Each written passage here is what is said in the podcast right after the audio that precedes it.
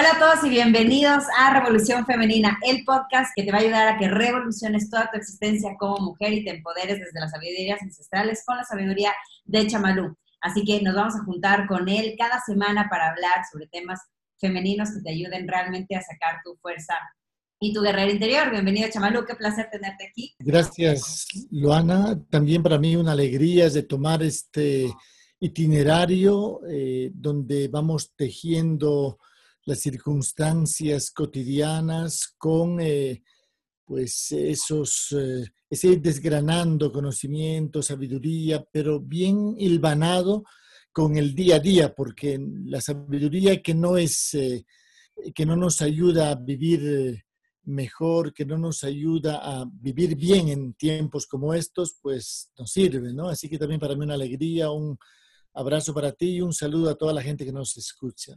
A mí me da muchísimo gusto que hayamos creado este podcast y la nueva versión de la, de la escuela, que antes se llamaba Escuela de Felicidad, y tratábamos de ayudar a una espiritualidad mundana, a una espiritualidad más global. Luego nos dimos cuenta que realmente el mundo necesita más mujeres empoderadas. La mujer es la que busca eh, realmente ese crecimiento y estamos en la era femenina. El futuro será femenino, no habrá futuro como tú lo dices y es cuando tomamos la decisión de enfocarlo realmente al, al, público que no solo nos necesita, sino al que, al que más te enfocas tú, porque yo no he conocido ninguna persona, ningún ser humano que empodere tanto a la mujer como tú, Chamalu, y es un poquito, para muchos podría ser irónico el hecho de que tú seas hombre, entonces quisiera que empecemos hablando un poquito al respecto, porque muchas personas dirán, no, pero ¿cómo Chamalu, que es un hombre va, va, a hablar sobre la mujer y el empoderamiento femenino, que es la razón por la que creamos Revolución Femenina. Cuéntanos por qué. Bueno, esto podríamos responderlo de varias maneras, ¿no? Y todas las veces que me preguntan siempre es distinta la respuesta, pero básicamente creo que hay un punto en el cual la energía femenina y masculina confluye en cada conciencia que se despierta, nada más que unos tendemos que vivir eh, fieles a la polaridad que elegimos, ¿no? Yo elegí ser hombre, eso no me exime de la sensibilidad, al contrario, y quienes eh, están en este momento instalados en el lado femenino, pues de descubrir esa magia, porque el conocimiento en la mujer cuando se despierta se convierte en magia y este es un pasaporte al éxtasis. Creo que eh, el haber estado, en realidad desde un principio, el haber estado aprendiendo de mujeres, primero la bisabuela, la abuela, mi madre, y luego eh, compartiendo con otras mujeres eh, y acompañándoles en su proceso de despertar conciencial, me otorgó 40 años después un doctorado en energía femenina, además creo que yo he sido uno de los primeros varones hace ya mucho tiempo, más de 30 años, que me declaré feminista. El año 84, ese es un dato que eh, no lo hemos dado nunca en público, el año 83 exactamente, fundamos el primer movimiento femenino que se llamaba Gregoria Paz en la universidad donde estudiábamos pedagogía por entonces, movimiento femenino Gregoria Paz, todas mujeres excepto mi persona fíjate entonces, tanto tiempo, y, pero siempre yo entro en escena para darle eh, la palabra, para darle, eh, pues para recordar a la mujer que el poder lo tiene ella, ¿no? Creo que por eso eh, al final las mujeres han terminado dándome la bienvenida. Es espectacular y yo fui víctima de ese empoderamiento. Yo, yo creo que si no hubiera sido por ti, no, nunca hubiera descubierto lo que tenía dentro de mí y, y, por eso me encanta compartir tu mensaje, sobre todo a mujeres, porque no solo que el 95% igual de la audiencia era femenina, sino por ese empoderamiento que das. ¿Por qué te hiciste feminista? Bueno, creo que la mujer tiene la razón, el sentir, el corazón. Eh, creo que la mujer eh, es la que eh, va a crear ese nuevo mundo que, que tanto sueño creo que la mujer tiene que tener las riendas no solamente de su vida, sino también de un futuro distinto, más ecológico y más humano. Entonces, creo que esta es una buena noticia para las mujeres, ¿no? Hace poco me entrevistaba Mindalia de España y me preguntaban justamente eso, ¿no? ¿Por qué el futuro será femenino? Es que no hay, no puede uno seguir optimista si ve que se llama progreso a la destrucción, si se insinúan eh, futuros eh, robotizados o con privacidad hecha pedazos o sin eh, derechos fundamentales respetados. Creo que ahora mismo, en esta época, estamos viendo que hay una mejor gestión estatal en países que tienen mujeres a la cabeza del gobierno. Creo que todo apunta, todos los caminos llevan a la mujer.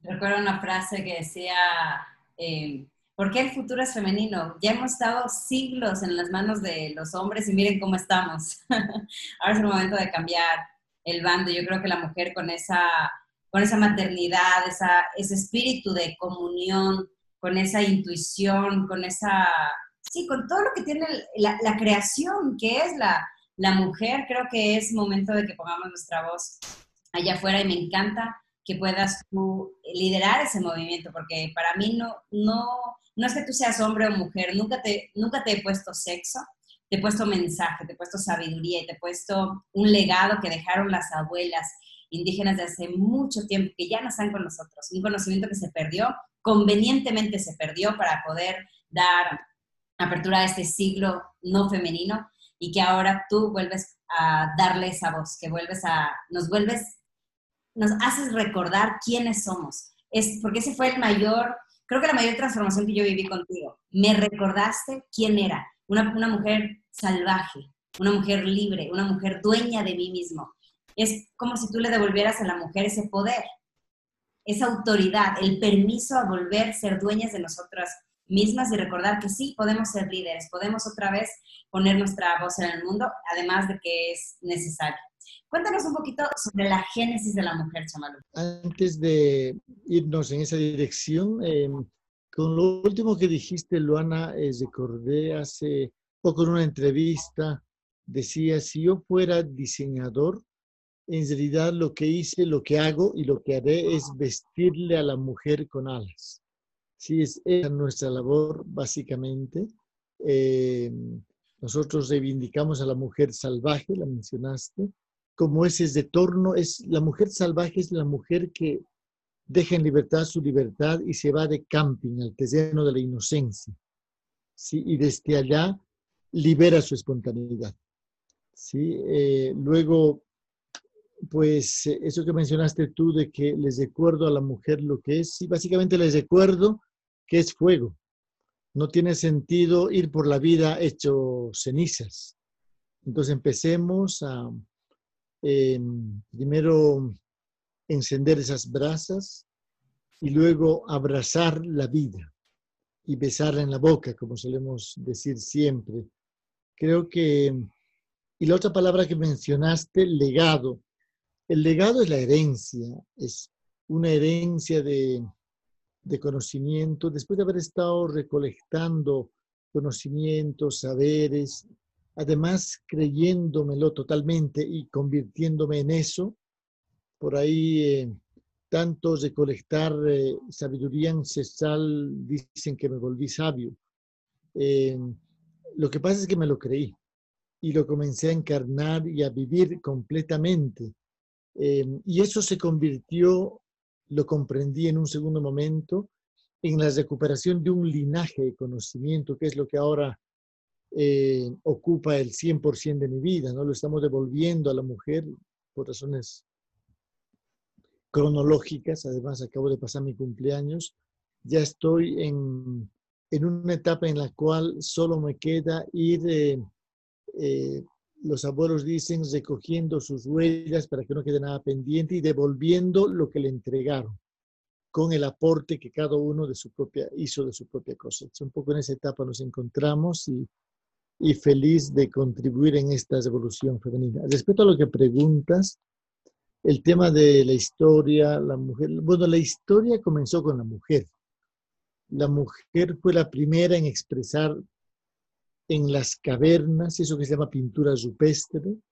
La mujer fue la primera en pintar al hombre corriendo detrás o delante de un animal, cuando iba a un centro comercial en la prehistoria, ¿no? que era básicamente ir de cacería.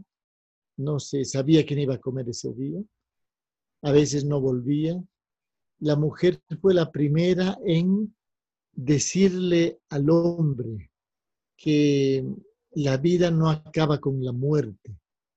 Ahí empezaron los ritos funerarios y también ese fue el génesis de Dios, seguramente en un estado orgásmico de conciencia, eh, comenzó a vislumbrar ese carácter multidimensional de la vida, de la realidad y del universo. Ese fue el principio. Una vez tuvimos una conversación y tú me dijiste, eh, la espiritualidad empezó con las mujeres. Mientras los hombres estaban corriendo detrás de un animal, las mujeres estaban hablando con las plantas, conectándose con esa energía mística, preguntándose sobre la vida, conectándose con la naturaleza, persiguiendo la necesidad del alma, mientras el hombre estaba persiguiendo la necesidad eh, biológica. Y fue ahí donde la mujer, con esa intuición, con ese poder que tiene, empezó a fusionarse eh, con, con, esa naturaleza y de ahí empezaron, empezó la simbología, empezó toda esa creencia de, ser parte de algo mucho más, más grande que sí mismos. Y Dios, cuando nació para el hombre, Dios nació siendo mujer, Chamalú. ¿Qué pasó y cómo regresamos a eso? Es cierto que primero fueron las diosas, pero además esto cada mujer lo va a sentir después de despertar y después de profundizar en su despertar. Eh, no importa que no lo vean en este momento, pero hay un momento en otro estado de conciencia a bordo de la alfombra mágica de su cuerpo convertido en altar, abordando o cabalgando otras sensaciones, o quizá eh, en pleno éxtasis, va a darse cuenta que primero fue la diosa, porque ocurre que una parte de esa diosa estaba agazapada en el interior de cada mujer que se despierta. ¿sí? Em, quizá para el hombre resulta un poquito más difícil creer, el hombre es prisionero de su racionalidad, necesita medir, pesar, necesita entender, y la zona de misterio no admite explicaciones, ahí solo se puede hablar con poesía, con símbolos o con rituales. ¿Sí? Por ello es que nosotros nos prestamos el lenguaje poético para hablar. Hace poco me decía una persona, pero yo no entiendo por qué siempre mete poesía a todo, Chamalú, y le digo, para que no me entiendan las personas esclavas de su racionalidad. Y a continuación, como demostración de lo que le estaba diciendo, me dicen, no, no comprendo, a ver, explíqueme de nuevo. Eso justamente es lo que no puede explicar. Me encanta, Chamalú. Y a nosotros nos han metido por todos lados, tenemos que dejar de ser sensibles, que tenemos que dejar de ser intuitivas o, o escuchar esa, esa voz interior no tangible y ser más presas de la racionalidad. Incluso nos hemos sentido culpables las mujeres por ser tan intuitivas, sensibles o, o prestas a, a, la voz interior, no tanto a los hechos, la lógica o la, o la racionalidad. En el día de hoy, Chamalu, la diosa moderna, si pudiéramos regresar, esa diosa que está con tacos, yendo a oficinas, en traje, que hace shopping en los centros comerciales, que tiene una vida de fiesta, de diversión, de cócteles, de vino. El mundo actual, tú sabes, la espiritualidad montana. ¿Cuáles son las características de esa diosa? ¿Cómo sería una diosa en la época moderna?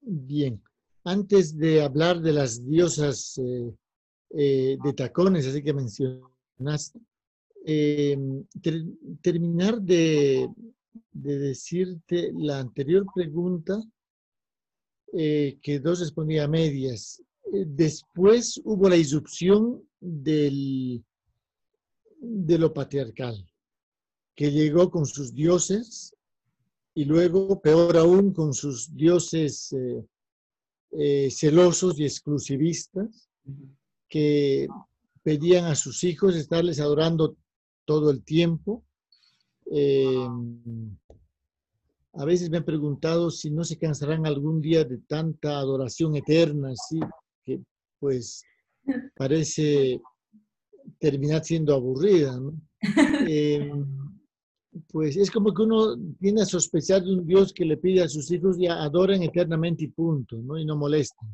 no hagan nada más que... Em, la diosa era más divertida porque antes los rituales femeninos en contextos matriarcales comenzaban con una ceremonia y terminaban con una fiesta. y la mujer oraba danzando. Y su oración era el canto, cuando no el fuego ceremonial a través del humo como mensajero. Bueno, eso lo vamos a dejar por ahora. Respecto a, ahora al tiempo contemporáneo que me dices, ¿cómo es esa diosa actual? Lo podríamos definir en una palabra. Es autosuficiente. ¿Sí? Eso, es decir, sabe gobernarse y cero dependencia. Creo que ahí comienza eh, la guerrera convertida en diosa que es capaz de estar en cualquier parte sin caer en ninguna dependencia. Por tanto, no va a depender del consumismo. ¿sí? No va, ella sabe que nadie le va a hacer feliz. ¿sí? Autosuficiencia, cero dependencia. Ahí comienza la diosa. Me encanta, qué corta y práctica y a la vez un poco difícil, chicas, las que nos, nos están escuchando, un poquito difícil ser autosuficiente, porque cuando nos dimos cuenta entramos al mall y ya nos vendieron lo que no necesitábamos. Entramos, vemos el 30% de descuento y automáticamente las necesidades vienen corriendo a nosotras de que necesitamos eso que está en descuento para, para sentirnos mejor, para ser mejores. Y la eterna voz en nuestra cabeza de no soy suficiente. Yo hoy en día con lo que hago, el mensaje que doy, que gracias a ti aprendí, yo siempre menciono que si yo puedo transformar hoy en día miles de vidas y, poder cumplir mi propósito, es gracias al, a cómo tú me, enseñaste a encontrar mi propósito y también al empoderamiento que tú me diste para sentir que sí tenía una voz, una voz para, para entregar. Pero si hay algo que yo estoy consciente que posiblemente sea eterno, es la eterna pelea dentro de mí por el no soy suficiente. La eterna voz que siempre está ahí, diciéndome no eres suficiente, no estás lista, necesitas esto para, para avanzar, necesitas esto para ser completamente feliz, necesitas esto para, para ser más valiosa. Y me encanta ese mantra, esa declaración, ese manifiesto que acabas de lanzar como soy autosuficiente, cero necesidades. No necesito del que dirán, no necesito de los tacones más altos, no necesito de la liposucción, no necesito de la aprobación para ser una diosa ya lo sé naturalmente. Pero ese concepto es un poquito difícil asimilarlo, Chamalo. ¿Algún tip para que podamos realmente poner en práctica ese manifiesto? Bueno, habría que diferenciar deseo de necesidad. Un deseo es algo que te puedes dar el, gusto de hacerlo, pero no es imprescindible. Una necesidad eh, resulta que no es opcional. ¿Sí? Necesitamos respirar. No puedo decir, bueno, no respiro. Esta tarde no respiro. No es opcional. Es necesidad, es imprescindible. Mientras que un deseo es eh, negociable. ¿sí? Una mujer que sabe diferenciar lo que es necesario de lo que no, lo que es imprescindible de lo que no, lo que es una necesidad de lo que es un deseo, ya juega con ventaja. Eso se llama discernimiento. A mí me encanta y creo que la mujer más atractiva, más seductora, es la mujer inteligente. Y dentro de la inteligencia, creo que lo más interesante en una mujer es em, esa capacidad de decir no amorosamente. Sí, pero te lo dice de tal manera que hasta no puedes evitar darle la razón y admirarla. Creo que una mujer tiene que empezar a ser admirable, emergiendo eso de su autenticidad, que a su vez se va a nutrir con su coherencia, sin perder la humildad, pero al mismo tiempo ejerciendo un poder interno que a diferencia del masculino se basa en la fuerza física, de la mujer eh, se basa en la magia el poder femenino tiene raíces en el terreno de la magia. El poder femenino tiene raíces en la magia. Ahora, ¿cómo, ¿cómo recordamos esa magia que tenemos? ¿Cómo volvemos a conectar con ella cuando estamos tan occidentalizadas, cuando estamos tan metidas en la lógica, en el día a día y en el estatus y persiguiendo la zanahoria? Sí. Eso de la zanahoria se puede interpretar desde varios sentidos, ¿no? Pero eh, en realidad, eh, Luana, el tema de la magia, la magia viene. La magia, yo nunca he visto un jazmín buscando su aroma. buscando su perfume. ¿sí? Cuando florece el jazmín, aparece el perfume. Esa es la magia. Qué mágico, cuando regresamos a nuestra esencia. No, no tenemos que perseguir, no, no tenemos que esforzarnos, solo regresar a nosotras mismas. Totalmente. Y para ese regreso, podríamos dar una secuencia así como a ti te gusta pedirme que lo haga. Por favor. Digamos. Eh, eh, anoten, chicas, anoten. A ver, aquí se viene, aquí se viene el deber de la semana. Bueno, muy bien. Nada más no me pidan que repita. Eh, el primer paso podría ser, siempre, el primer paso, lo digo hace 40 años, el primer paso es revelarse, es romper el cascarón del que dirán, es romper eh, eh, cualquier cadena, incluso de oro. Por principio, la guerrera no usa cadena ni siquiera de oro, por si acaso, ¿sí? para que no eso le eh, traiga malos recuerdos. Em, al revelarse, uno comienza, segundo paso, a recuperar y reservar un tiempo para sí misma para ti. La cita contigo, así, en la agenda fundamental. ¿sí? El estar a solas contigo ya te pone en una situación absolutamente distinta. Eso es eh, estar en el lugar preciso con la actitud adecuada, porque es un silencio y soledad, es un ese, distinto, en el cual eh, le van a pasar cosas a la mujer que nunca le ocurrirán a no ser cuando esté a solas y en silencio. A solas es con uno mismo, ¿no? Así contigo en tu profundidad.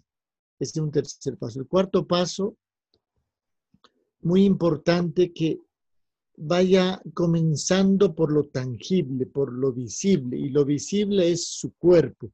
La mujer ha sido muy agredida, la mujer colecciona heridas, incluso algunas predisposiciones a manera de cicatrices que vienen de los ancestros que están tatuados en su cuerpo.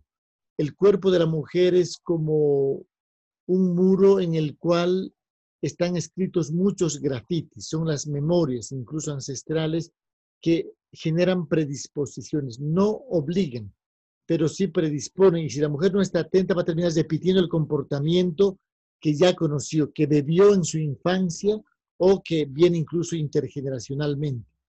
El reencuentro con su cuerpo supone un eh, comenzar a redescubrirse, identificar heridas, eh, esos lugares donde se bloquea la energía, eh, empezar a disolver miedos, empezar a conocerse, empezar a gradualmente reconciliarse consigo mismo, amarse, mimarse apapacharse, diríamos, para la gente de México y poco a poco comenzar a convertir su cuerpo en un altar.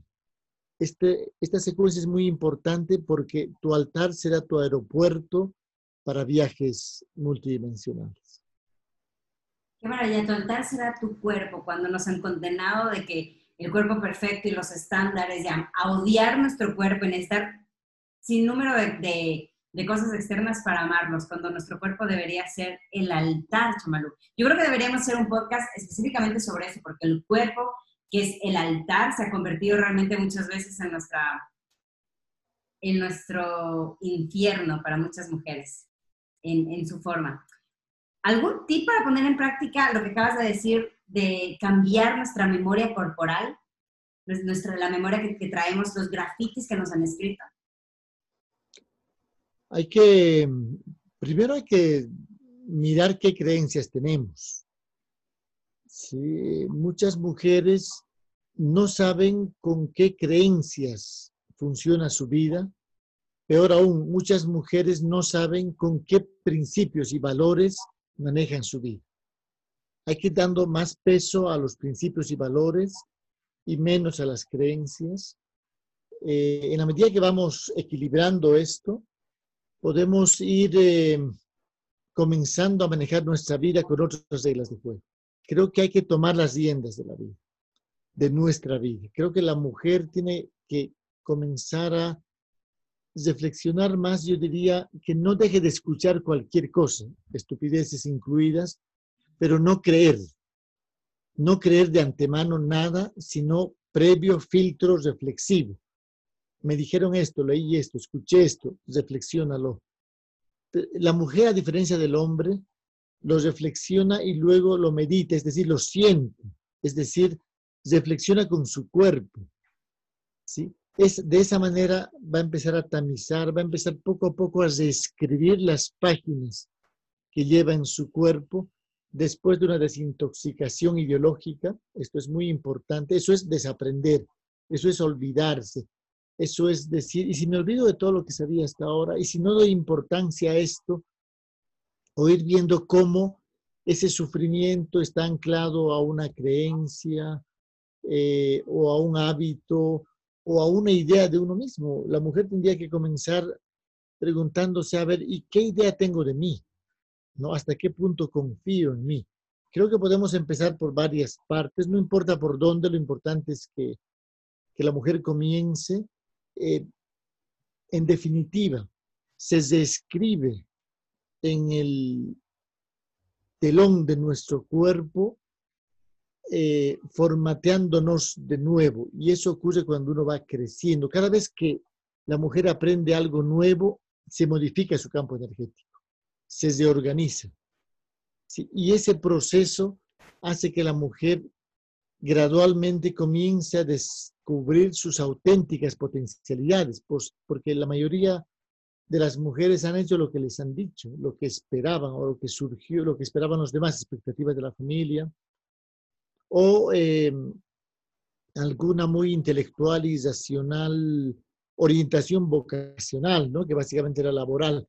En verdad la mujer, la mujer tiene que hacer lo que ama. La mujer que no hace lo que ama va a empezar a tener problemas a nivel uterino, a nivel de senos, ¿sí? van a empezar a degenerarse por allá las células tarde o temprano. Y esto revela que la energía no está fluyendo adecuadamente por los canales que eligió llevar su energía a la mujer en esta encarnación.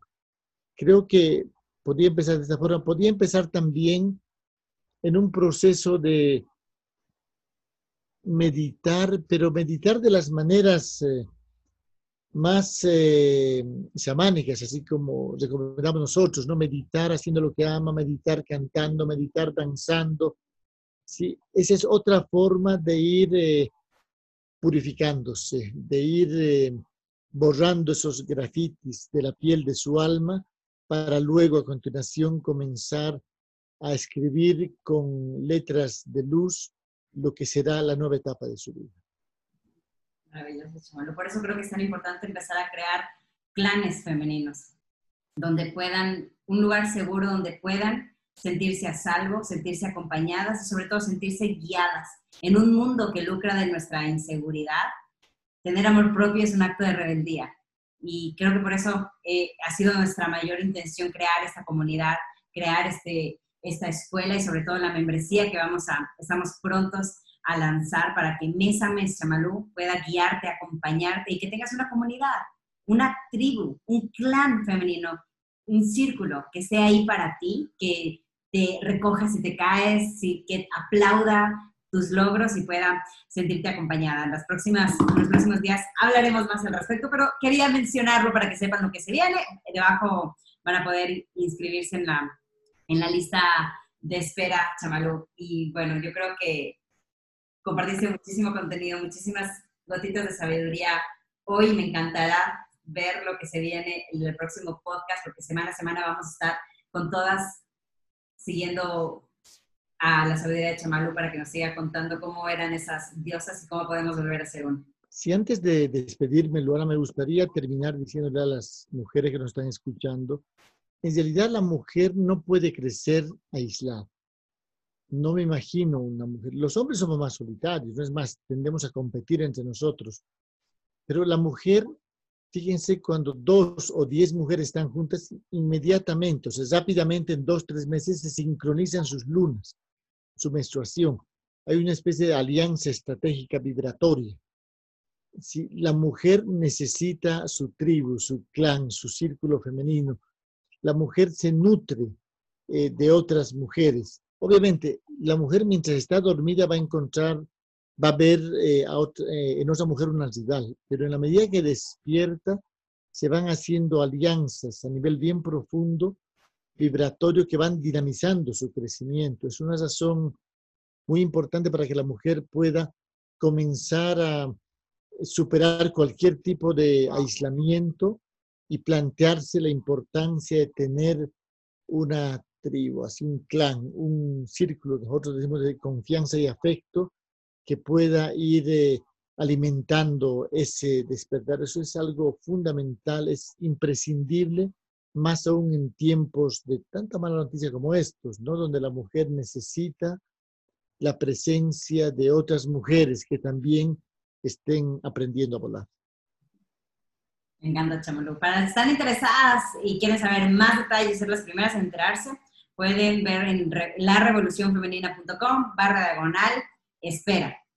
Ya van a poder registrarse y pues en cuanto tengamos fecha van a enterarse cuando ya puedan acceder a esta membresía que realmente esperamos que sea el mejor programa de Latinoamérica que ayuda a la mujer a empoderarse, despertar su guerrera interior y volver a ser diosa en la era actual. Nos vemos en la próxima semana en un nuevo episodio de podcast. Chamalo, muchísimas gracias por acompañarnos y ayudarnos a volver a ser nosotras mismas.